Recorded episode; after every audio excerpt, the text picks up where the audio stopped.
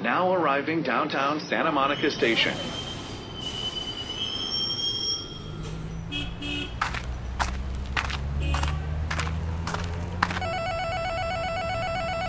Hey, Adam. It's time for Notes on Your Notes.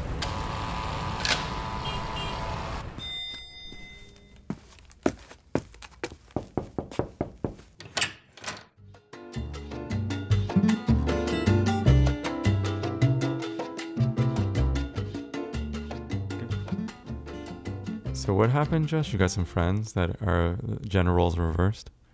Yeah, actually, yeah. A friend of mine was telling me about the situation that he knew of where, you know, the, this guy and this gal were married and happy and everything's going great and, you know, loving life.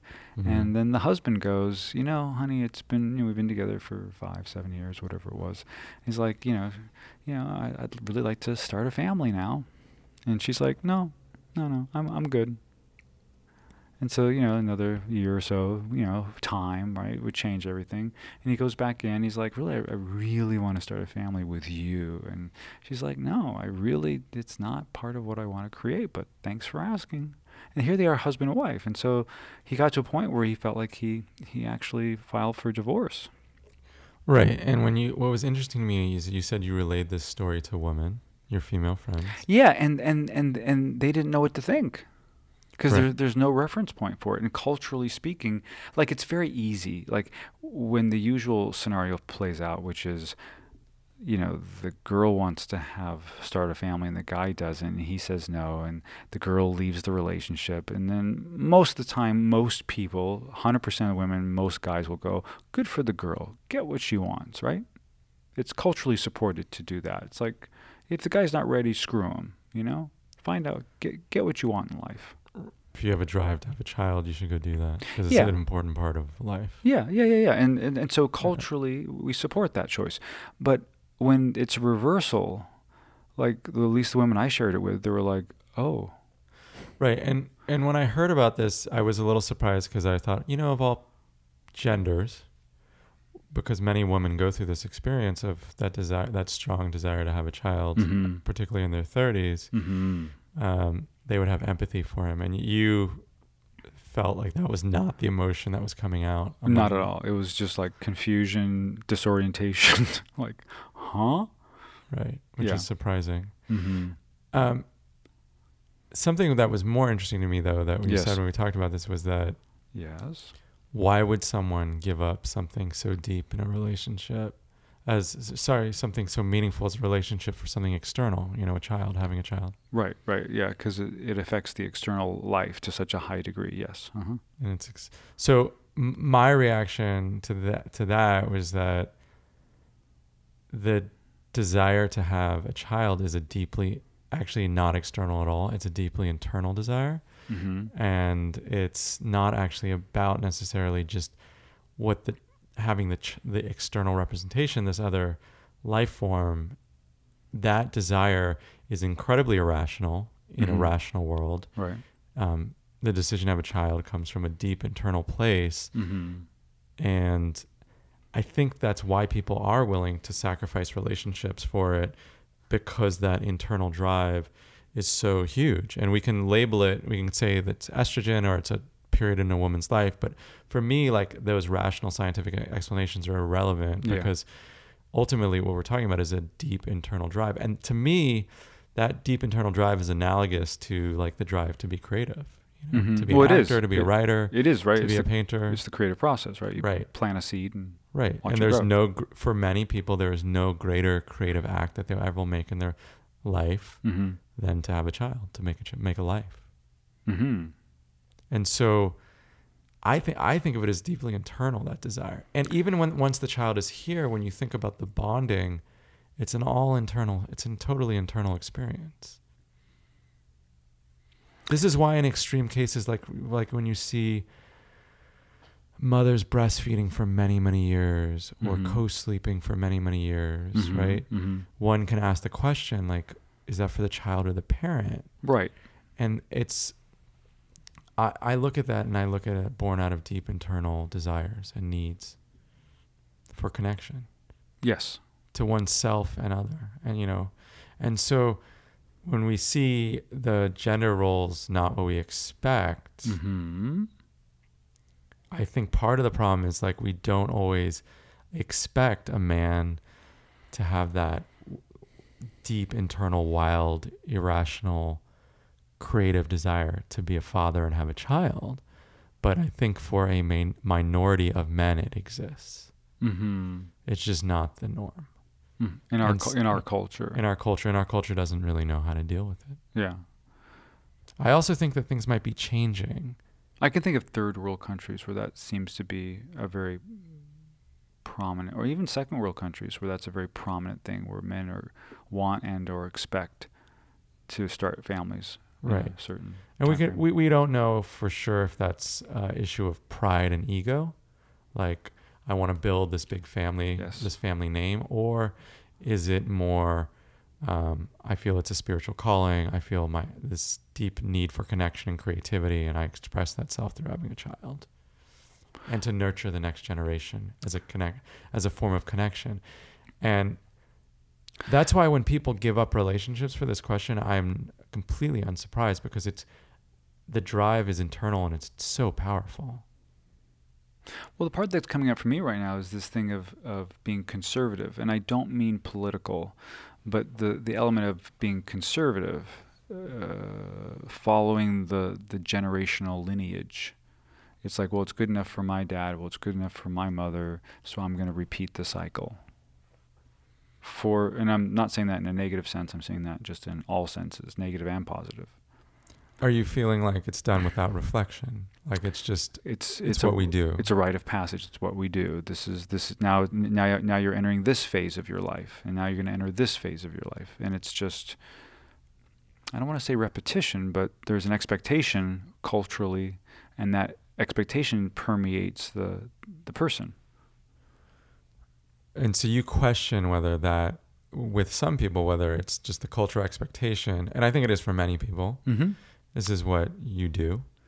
But I think there's also some people when they um, mm-hmm. are willing to sacrifice as much as someone who's willing to sacrifice the person they love to have a child or to sacrifice a relationship that is not that that's not i don't i don't think that's just ritual and expectation i think that's something else that that's an irrational thing and it comes on and we know it because it seems to come very quickly and very suddenly often when it comes Yes, I've noticed that with my some of my male friends that all of a sudden wake up one day and they're like, "Okay, I'm ready to be a dad."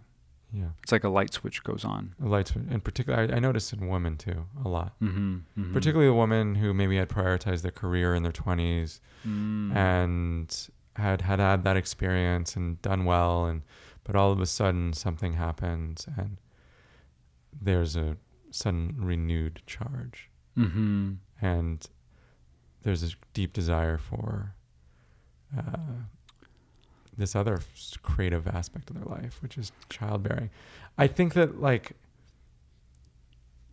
it may be shocking when we see couples end their relationship over this question It is. um, and sad to see from the outside because I think what maybe I wonder if this is what disturbs you. It suggests that uh, this internal desire Mm-hmm. is more important than anyone who I'm with romantically, Yes. and that's what's disturbing about it. Yes, because then, then, then I become just an interchangeable cog in the wheel of life. You're just a sperm donor. I'm just like next. I'm like the okay, it didn't work out. Number 37. Number 37's not here anymore. Okay, number 38. Number 38, please. Oh, no, no, 38, 39. Yeah. I, I guess in a sense we are all sperm donors.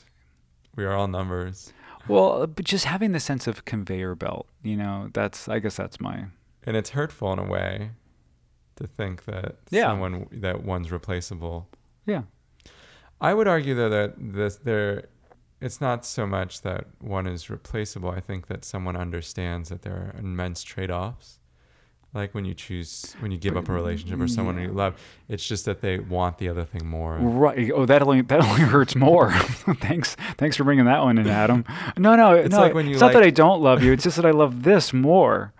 Oh, okay. I feel better now. It's like when you like chocolate sauce and caramel sauce, but you like chocolate sauce more. so you choose chocolate sauce. I see. I see. Uh, Some people would say, well, have have both, right? And it's like, well, and we talk about this because this is the ultimate cho- one of the ultimate choice points, it's a big choice point. and and it can't be an intellectual exercise. It has to be welling up from the inside of this passionate, hot, luscious rrr, desire to blank, whatever the blank is. Have a child, start a family, uh, be the best boxer, be the best Yeah. catamaran. Yeah, look, we live in an age Captain. of reason, and Mhm. when we encounter behavior which is completely irrational, as often appears the desire to have a child, Mm-hmm. we don't know often what to do with it. I think.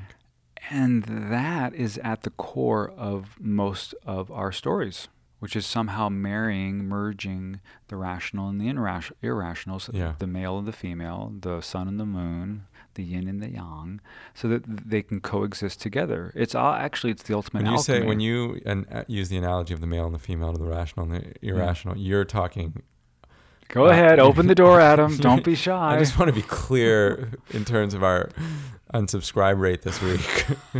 um, you're talking sort of like archetypal energies, not genders and sex, right? yes. Okay. Well, that's why I followed it up with all the like, other. like right, like I have yeah. some one- female and male energy in me, right? Absolutely, as Right. as do I. An imbalance, perhaps. We were supposed to talk about Rocky. Oh yeah, good point. Can we do that next week? No, I, we're doing it this Uh, week. Okay, all right. Wow, you're tough, man. Um, Got a lot of fire. I don't have a segue to go from irrational desires to have children to Rocky. Oh wait, maybe a relationship. Yeah, because Rocky's really all about relationship. Relationship in the external.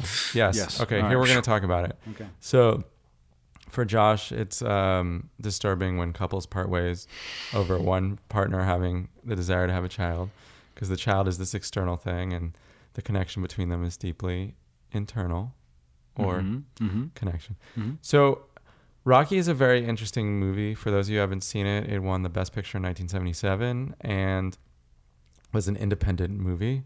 But it's kind of looked at as this interesting case study because it's not your typical sports movie. hmm Uh, often, when asked the following question, people don't know the answer to this question Did. Rocky win the final fight in Rocky? Ooh, good question, Adam.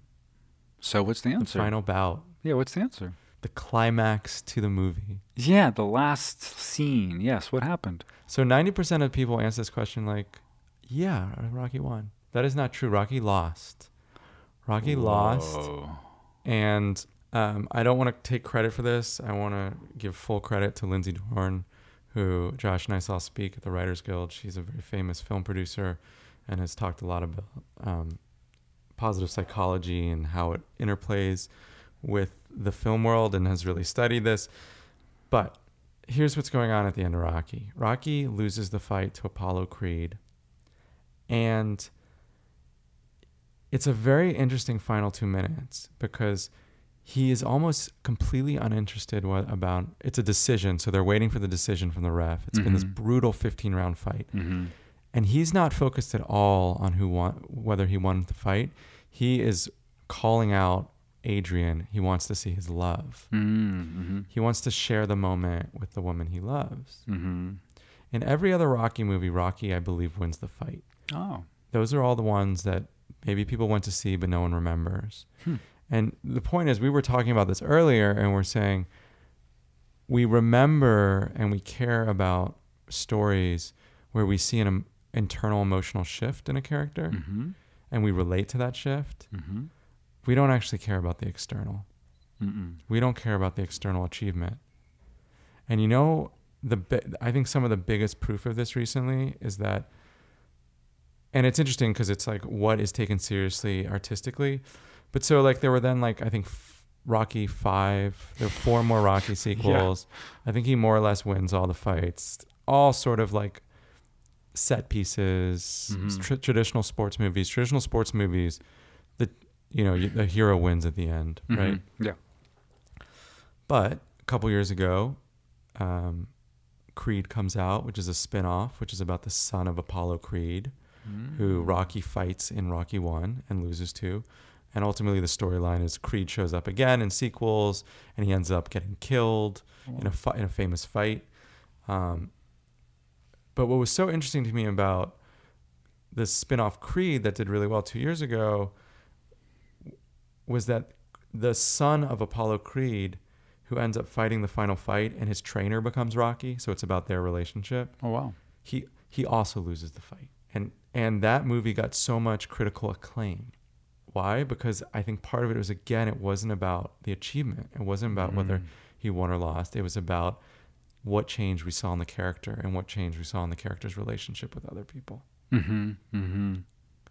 So, which brings us to the question: What was the internal shift in Rocky? And we've watched the last couple minutes, and I feel like you're not sure there is one. Well, there is one in the sense of is that his okay. So, in, in my experience of it was that Rocky lost, but he won. But he won. He won the love of, Right. of, And he- his, of Adrian. yeah, and he connected. He connected to the thing that was really uh, uh, that which was really important to him. So much so to the point where where he, his emotional life is uh, once the once he goes the distance, he goes the 15 rounds and they hug each other in the ring or whatever you want to call that, and he's like, no, no split decision, you know, no rematch or whatever it was. Um, from that moment on, and he's like, and the guy comes up and interviews him. He has nothing to do with the interviewer. He just wants to connect with Adrian. That's it. And then he doesn't. And then the movie actually climaxes with them hugging each other Right. That's pretty much it. So his his transformation is is is going the distance, but knowing what his real connection is. What would you What well, would you say? I think like within the larger context of that movie, which is also about an Italian American kid from Philadelphia mm-hmm. who believes he, you know, he's nobody, Mm-hmm. becoming somebody, right? Mm-hmm. A little bit like some of the themes in Brando and On the Waterfront, right? A little bit of this sort of masculinity. Could have been a contender. could have been a contender. Mhm. Um, I think that part of what happens and it's it's this brutal. It's this third act is just this brutal 15 round fight where you see these two people be very violent towards one another, and it's not. It's a very interesting thing because I feel like in some respect, the what we're feeling emotionally is just that he made it there, and just that he showed up with his best self and he did his personal best, and that's I think emotionally what we relate to a little bit, like like it's not about the accomplishment it's about did you show up with your best self Okay. and when we feel that as an audience we'll, f- we don't care about the achievement Okay, we but care here- about what he felt But here's the thing that he does do, which is really now that we're talking about it. What he does is he goes the distance. Mm. Like it wouldn't be the same ending if it went to round 12. yes and it wouldn't be the same distance it wouldn't be the same uh, thing if they went 15 rounds and there was no split decision. Right. And the and the one of the final shots in the not the the final f Mhm. um, ring shot is him and apollo creed hugging each other. Yeah. Sort of like they're not really hugging but they're wrapped and it's Yeah. almost like he has a place among great people even if he lost. Yeah. You know like he's part of the he's part of this he's proved to himself what he needed to prove yes and from a storytelling point of view it has to be it has to be right right on the margins. Because if there's a clear winner and a clear loser then it wouldn't it wouldn't Right. it wouldn't be the same fulfillment.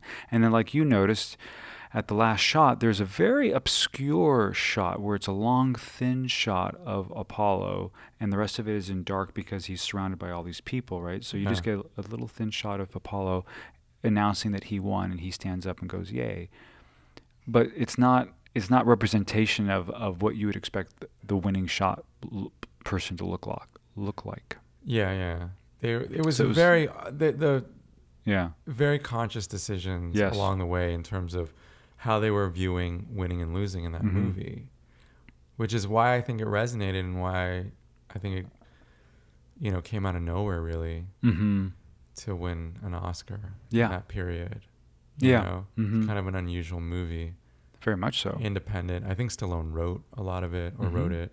So if we're writing our stories at home and we're thinking about the journey of our main character mm-hmm. and we're thinking about the external accomplishments, how what could we learn from Rocky?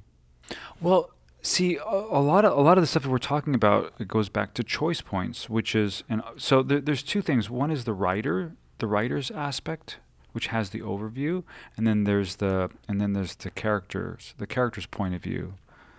but a lot of it has to do with the decisions that the character makes, which is run through the mind of the of the writer, really, right? Because because the writer can make the character go in many directions. It would I would have to see the whole film to to get to the depth of this, but I would have to see what was the origin of of their relationship Mm. to know what would need to be at the end scene for fulfillment. I would say also that everyone should just be very um, clear in their head that the external accomplishment that your character gets can't be the total story. Oh, So let's just sure. start with some basics. Yeah, Like, that's that's sure. it can't just be that. Second of all, what is the it comes back to when you talk about where were they at the beginning and what's the initial setup, Mm-hmm. uh, what does the character actually want? So I Mhm. might argue in Rocky, and I admittedly have not seen this movie in 20 years, and we just watched the last five minutes, but I think Rocky wants to almost make it out from where he's from and be taken seriously and to be loved by this woman and to feel like he deserves her. But it's, there's a lot about feeling deserved and feeling like you're best. And I think he starts at a point where he doesn't feel like that. Mm-hmm. And there's this whole feeling of, you know, can I do it? You know, it's what is the emotional journey of my character? Mm-hmm. And what's interesting about Rocky is they play that emotional journey against the external victory. Yeah. You know? Mm-hmm.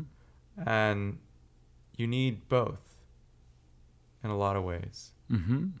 And it's not always like yes or no, black or white, win or lose. Mhm. You know, it's Mhm. like 500 Days of Summer ends on this very interesting note where Joseph Gordon Levitt, almost like after having his heart broken, meets Minka Kelly while waiting in a job interview. And there's this very sort of like charming, cute scene. And you have the sense of, oh, like he he's learned that he can love again despite the fact you know it's like Mm-hmm. you know when you're saying there's a thin margin i think sometimes it's like characters don't always get what they want but they get the emotional change they need Mm-hmm. Yes. and they also maybe get something else a little sweet yeah. Do do they begin again? yeah do they Is begin again? yeah, or is it a cautionary tale of don't ever do this again? and to bring it back to like the top of the show let's say in this in this situation where the man wants the child and the woman doesn't You know, Adam, I gotta you, that's like the art of storytelling. What you just did just now. Yeah, you, you just you just wrapped it around so beautiful. It was seamless too until I until I spoke it out. Jesus, I'm so sorry. Please continue.